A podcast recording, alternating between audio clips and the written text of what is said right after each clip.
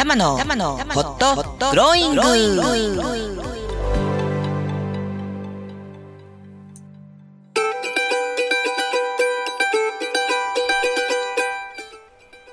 皆様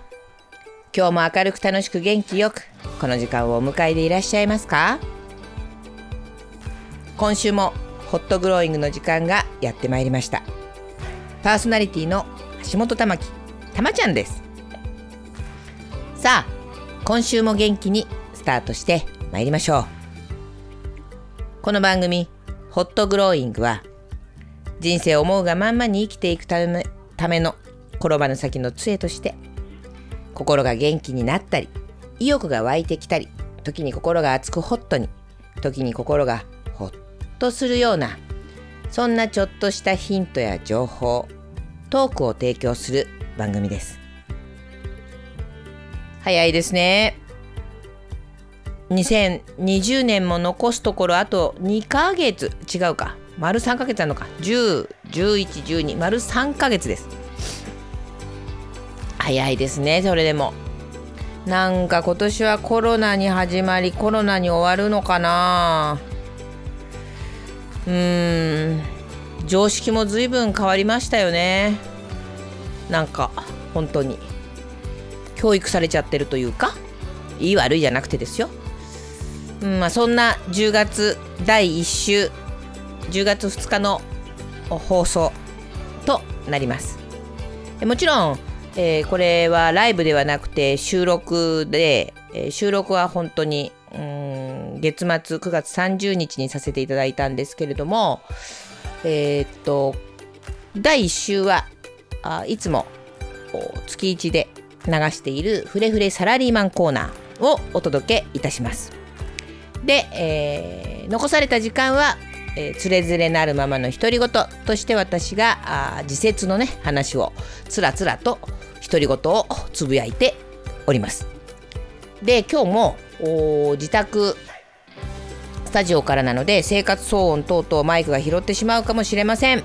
えー、その点平にご容赦ください。特になんかもう冷房はつけたくないなと思ってでもちょっと今日は暑くてですね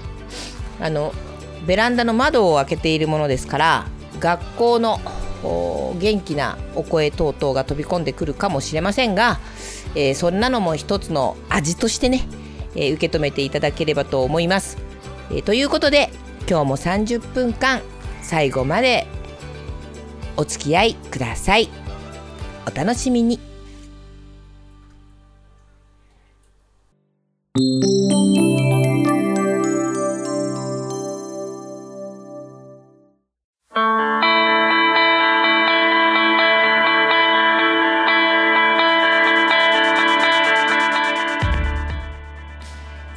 待たせいたしました。えー、それでは先ほどご紹介いたしました今月のフレフレサラリーマンコーナーです。えー、本日も株式会社竹谷から、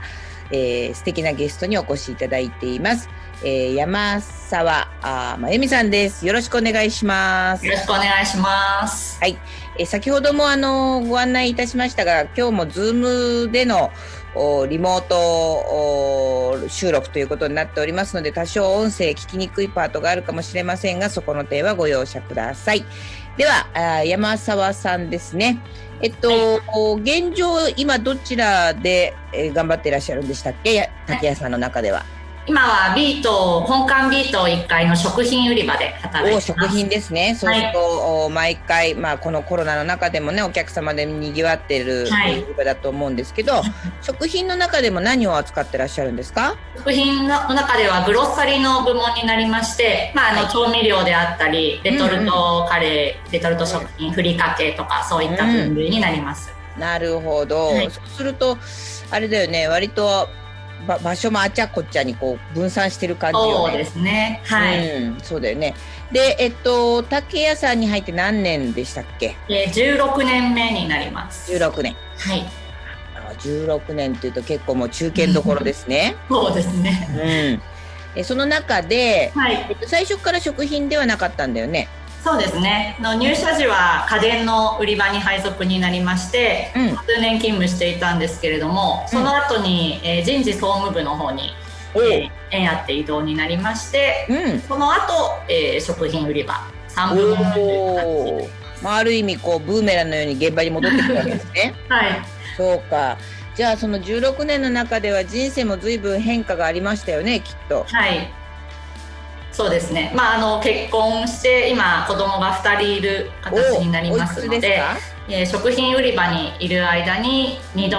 えー、産休育休をいただきまして今は子育てしながら、えー、時短で勤務しているという形。おおお子さんはおいくつ？えー、上の子が5歳下の子は1歳なりたての、えー、姉妹ですねおそりゃまあ、まだまだ大変だコロナのこの間大変だったでしょう。そうですね。あの保育園もお休みになってまあ、うん、保育園自体はやってはいたんですけれどもちょうど私が育休中だったこともあって、うん、あのお母さんがお家にいる方はっていうことでずっとお休みっていう状態で、うん、えー、子供も保育園に行けずという形ですね。はい。そうかそうか。い今はじゃあ保育園も復活してそうですね。保育園に通わせながらはい。二人とも同じ保育園に入れたの？そうなんですよ。同じ保育園に無事入れまして。はいよかったです。そうかそうか。まあじゃあやんちゃ盛りだから5歳だとね、はい。えー、なかなかアクティブに大変だとは思うんですけれどもそ、ね,、のお母さん業をやりながらもこうお仕事をしていることの喜びとか大変さとかいろいろあると思うんだけどそこら辺はどうですか、はい、そうですね、まあ、私自身は仕事がモチベーションになっていますので、うん、まあ、の子どもたちを置いて仕事はしてますけども、まあ、その子どもたちも保育園で頑張ってくれているので、えー、仕事も励みに頑張れるっていうのもありますし、うん、また家に帰った時も、えー、仕事でこう気分を切り替えてこれているのでお家でも子どもたちにしっかり向き合えるっていう切り替えはできているかなと思います。なるほどなるほど。えっとじゃあそのなんだ？あ子育てが逆に張りになりながらも、えー、現場はなかなかそれでもコロナ現場ってなるとココロナのことも心配でしょ？はい。まあ心配ではあります。はい。ね当初はその高齢者高齢者って言われてたのが、はい、ここ最近ではね幼い子どもたちも羅漢するっていうことはう、ね、うん、十分知られるようになったし、はい、えー、その人の往来というかそれが仕事だから、うんその中にいてお家に帰ってまたお子さんと触れてっていうことの中での戸惑いだったりとか気をつけてることだったりとか何、かありますか？はい。まあ、やはりの復帰したのがちょうどコロナで遅れて8月に職場復帰をしたので、うん、あそうかそうか。産休明けで。そうそうですね。産休明けがね、はい、うん、はい、あの本来は4月に復職予定だったんですけれども、うん、まあ、あのコロナの影響で保育園のこととかもあって、うん、えー、数ヶ月ずれての復職だったので、うん、最初はやはり電車に乗るのもドキドキでしたし、そうだよね、電車に乗るのも何ヶ月ぶりで、あのね、お客様と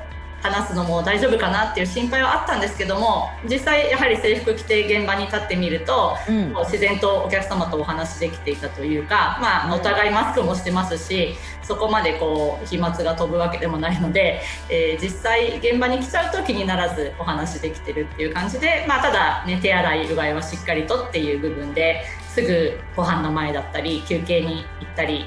仕事終わってロッカーに行ったらすぐ手を洗ってからっていうところはやはり気をつけてやってますね。うん、そうだよね、はい、まあ今ね家庭内感染が一番感染源になりうるとも言われるようになった、うん、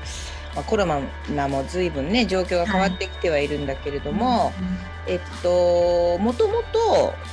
小売業で働きたいと思ってたんですか？そうですね。やはり、あの学生時代のアルバイトを通して、うん、接客っていうものに楽しさを感じていたので就職活動も、はい、小売業で探してました。なるほどなるほど。じゃあその意味では、まあ、相思相愛で竹谷さんとご縁がつながったわけですね。はい、うん、で今その、えー、前が家電でしたっけ、はい。うん、家電だと毎日消費するもんじゃないじゃない、はい。うん、そのそのなんて言うんだろう。そこから毎日消費する今のその食品、はい、でもグロッサリーだとその、えー、一度買って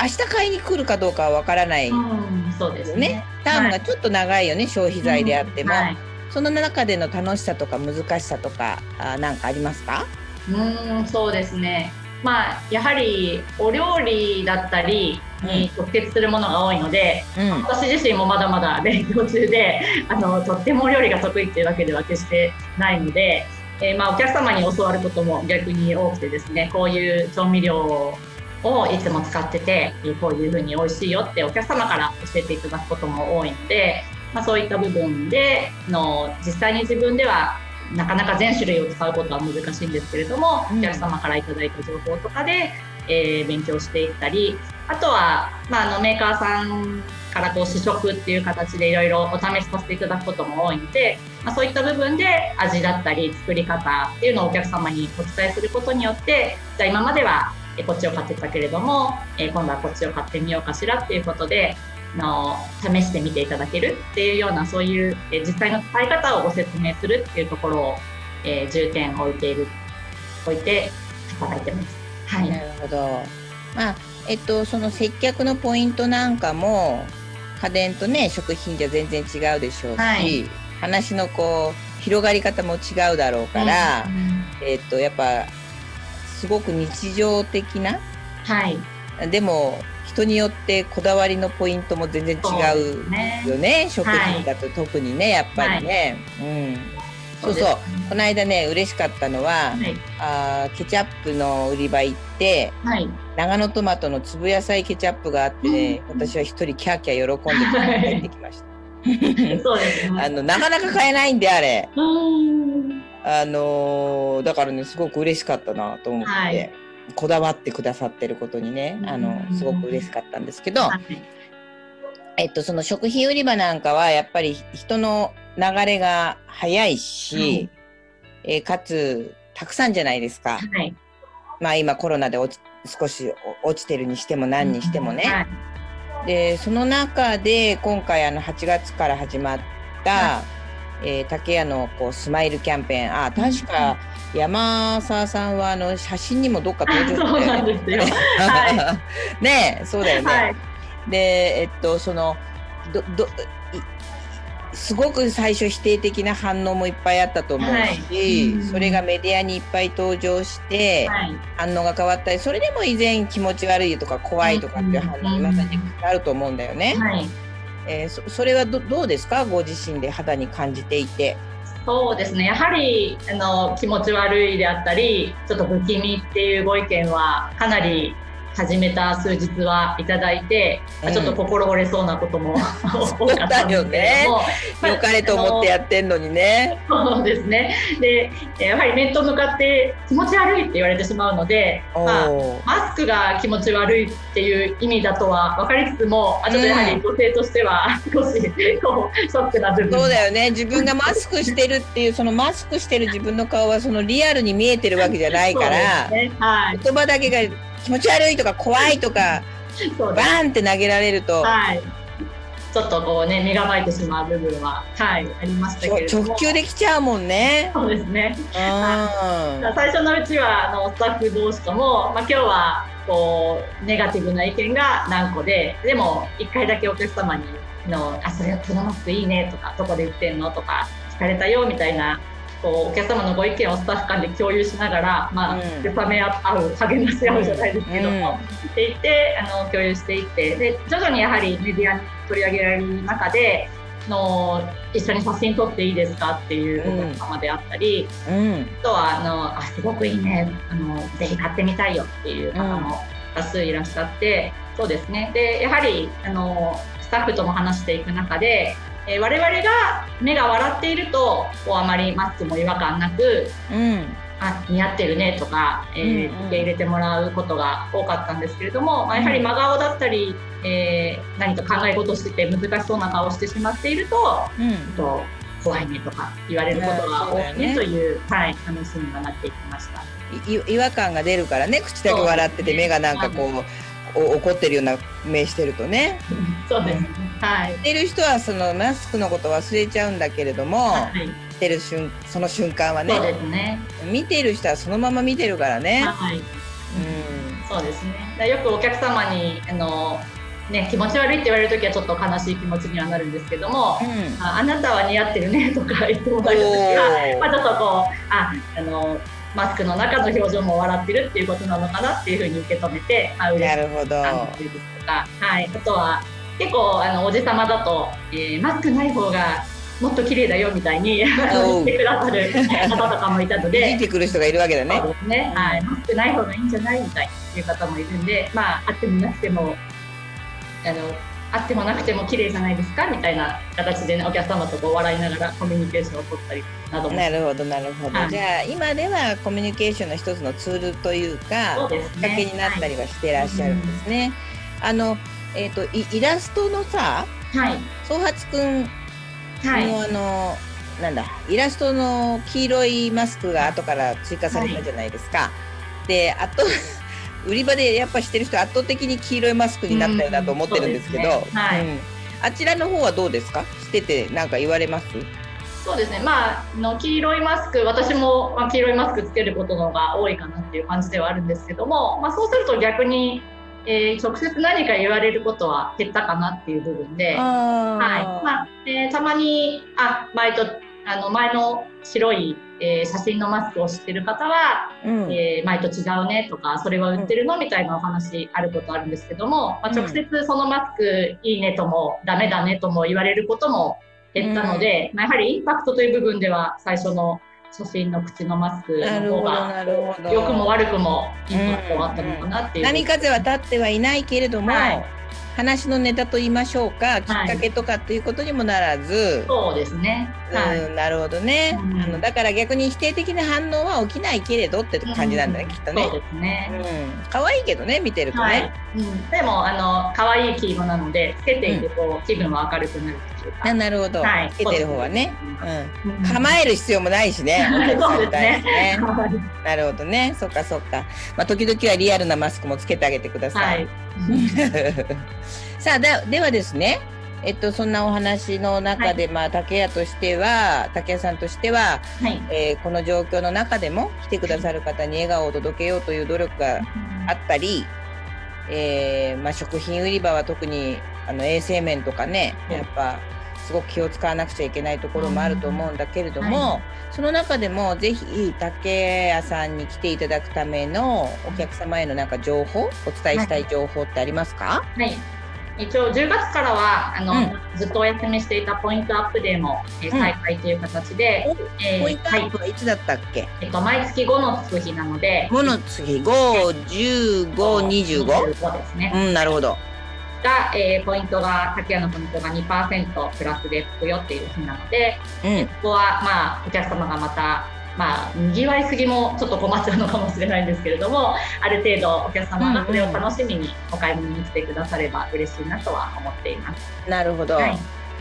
あとは食品売り場の方では、うん。あのポイントアップデー再開に伴いまして、えーうん。火曜日のお野菜の特売市であったり、ええええ。水曜日のお肉の特売市、あとは、えー火曜日がはいお野菜。火曜日がお野菜、火曜日はお野菜で、まあ野菜果物ね。うん、野菜果物で、で水曜日がお肉、精肉の、えー特売。お水曜日は精肉の特売日。はい。うあとは、えー毎月10日のお菓子の日、ん。おはい、もう、えー再開。もう復活するんだ。で、はい。まあ、これはもう今店内チラシも貼ってるんですけれども、うんやはり結構お客様から、あ、また始まるのねっていうお声をいただいてるので、うんはい。あの楽しんでお買い物していただければな10日が毎月10日がお菓子の日。はい、お菓子の日ですね。うん、なるほど。まあ、結構ね大手のスーパーさんなんかは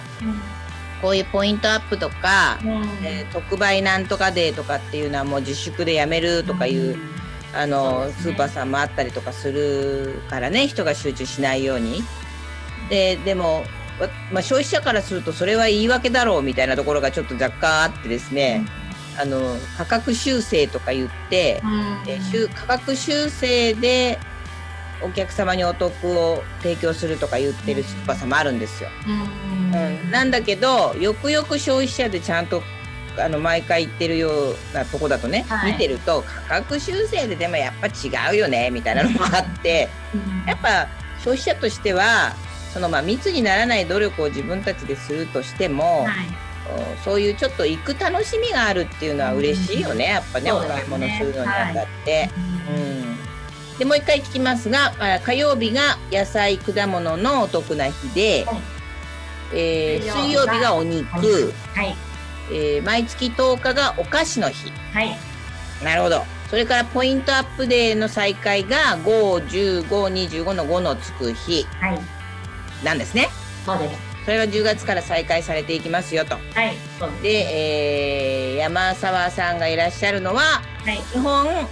えー食品売り場の1階はいそうですちょろちょろしてる可能性があると。はいね。まあ、ただ、あの、何ですか。今、マスクみんなしていますから、おね、あの、あれですけれども、名札を見てですね、あの、お声掛けいただけたら嬉しいかなというふうに思います。はい。えーということで、えー少し長めに今日はお話を伺いましたけれども、えーコロナの中でも負けずに頑張ってください。はいありがとうございますはい。ということで、こえーフレフレサラリーマンはここまでとさせていただきます。ありがとうございましたありがとう。ございました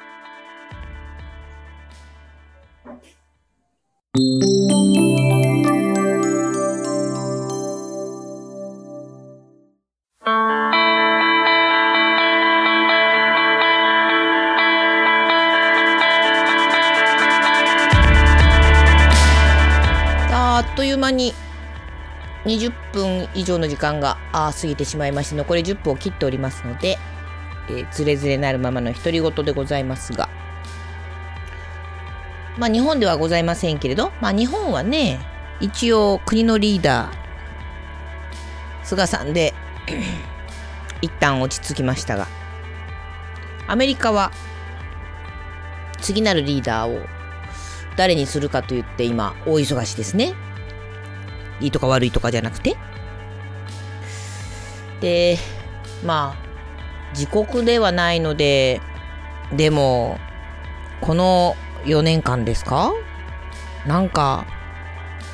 トランプさんの影響って世界で結構すごいな、と、あの、私は思っていて。うん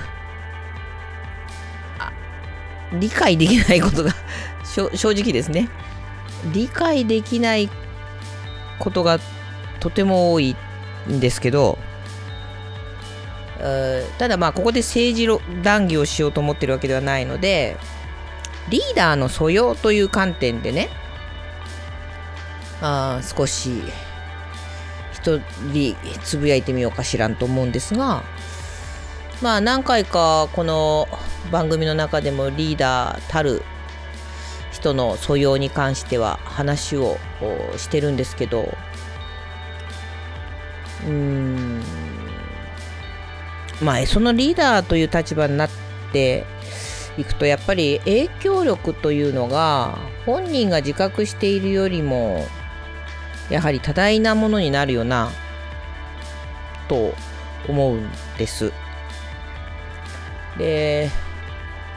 まずもってしてまあその100人が100人とも素晴らしいなんていうことはまあまあないがでまあどうしてもねそれが、まあ、どういうサイズになるかにもよるけど好き嫌いは人間あって当然ですしいい悪いじゃなくてね。でだからこそ、うん、そのリーダー対、その対リーダー、リーダーを見る側が、やはり、うん、敬える領域を何か持ってるって、うん、すごく重要なのではないかしら、と思うんです。仲良くなりたいと思ってるかどうかは別だし好きか嫌いかと言われればうーんとかと得て増えてで言えばどっちかと苦手かなみたいなことはよくあると思うんですけれどもそれでもこの人のここはすごいよなって素晴らしいなって思えること敬意を払うというかそういう領域がをの背中を見せられているかどうかはすごく、まあ、仕事をしていく上では欠かせないだろうなって思うんですよ。うん、でなんだろうな会社のリーダー会社の中にいるリーダーってすごくいるし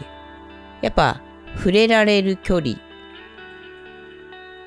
にいるしうん。それって身近な感じだけどこれがいきなり政治の世界ってなるとやっぱちょっと変わるんだよねって思っててえっ、ー、とやややっぱちょっと土俵が違う感じ、まあ、特に日本は大大統領じゃない。首相を直接選ばないし、まあ、選挙のね投票率見たって低いですしどこか政治という世界は他人事がしかし何かいざ否定的なことが起こると急にこう政治というかその国を国というレベルを動かせる人たちへの依存度というかねが高まってしまうみたいなことがあるんだけどうーんその中でもやっぱり敬える素晴らしいと思える素養を持っているかどうかっていうのはなんかすごく重要かなって思うんですよね。で私は安倍さんの外交力みたいなところはあの何気にやっぱりあの安倍さんならではだったんじゃないのかなって思うんですけど菅さんはどうなんだろうはまだ分かんないですね。もっと分かんないのはやっぱりバイデンさんとトランプさん直接のあのテレビ討論会なんちゅうのもさっきちょろっと見たんですけどなんかまともな議論にならないディベートにすらならないというかもう何て言うんだろうな。やっぱ人として尊敬できるというか敬える領域が私の中ではトランプさん見つけられないんだよね。でもそこに人気があるという国民性いい悪いじゃないですよ。そこがやっぱり多分まあ違いなんだろうなというねアイデンティティのいい悪いじゃなくて期待する求めるリーダー性みたいなのがやっぱ若干違うのかな、まあ、まあまあまあ国サイズなんだけどね。でもそれってもしかしたらビジネスサイズでもあるのかもしれないななんていうふうにまあ一人アメリカ大統領選直接対決テレビ討論会？なんつうまあね日本ではなかなかないけれども、えー、秋に思う玉でございましたが皆さんはいかに？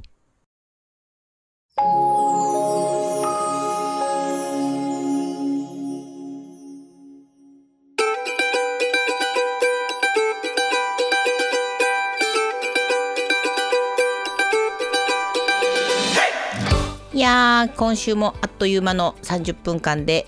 ございました。うんまあコロナが2020年という年を代表する、まあ、世界中でね、まあ、今もだけど出来事になってしまいつつありますけれどその中でもやっぱり心穏やかに喜びやら